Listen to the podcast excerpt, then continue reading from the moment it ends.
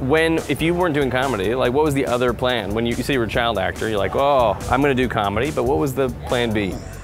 Geez, I really put all my eggs in one basket. Uh, yeah, no, I, was, I worked as a butcher for a few years, and I, I worked in uh, as a cook for about 10 years, and like those were jobs that I had that I was like, oh, I don't hate this. Mm-hmm. Like I, I, can do this to make money, but uh, yeah, no, I, I, didn't set myself up with any other real skill. But having a real job actually sets you up. I'd probably be like, honestly, if I wasn't, I'd probably be an English teacher if I wasn't doing this. Really?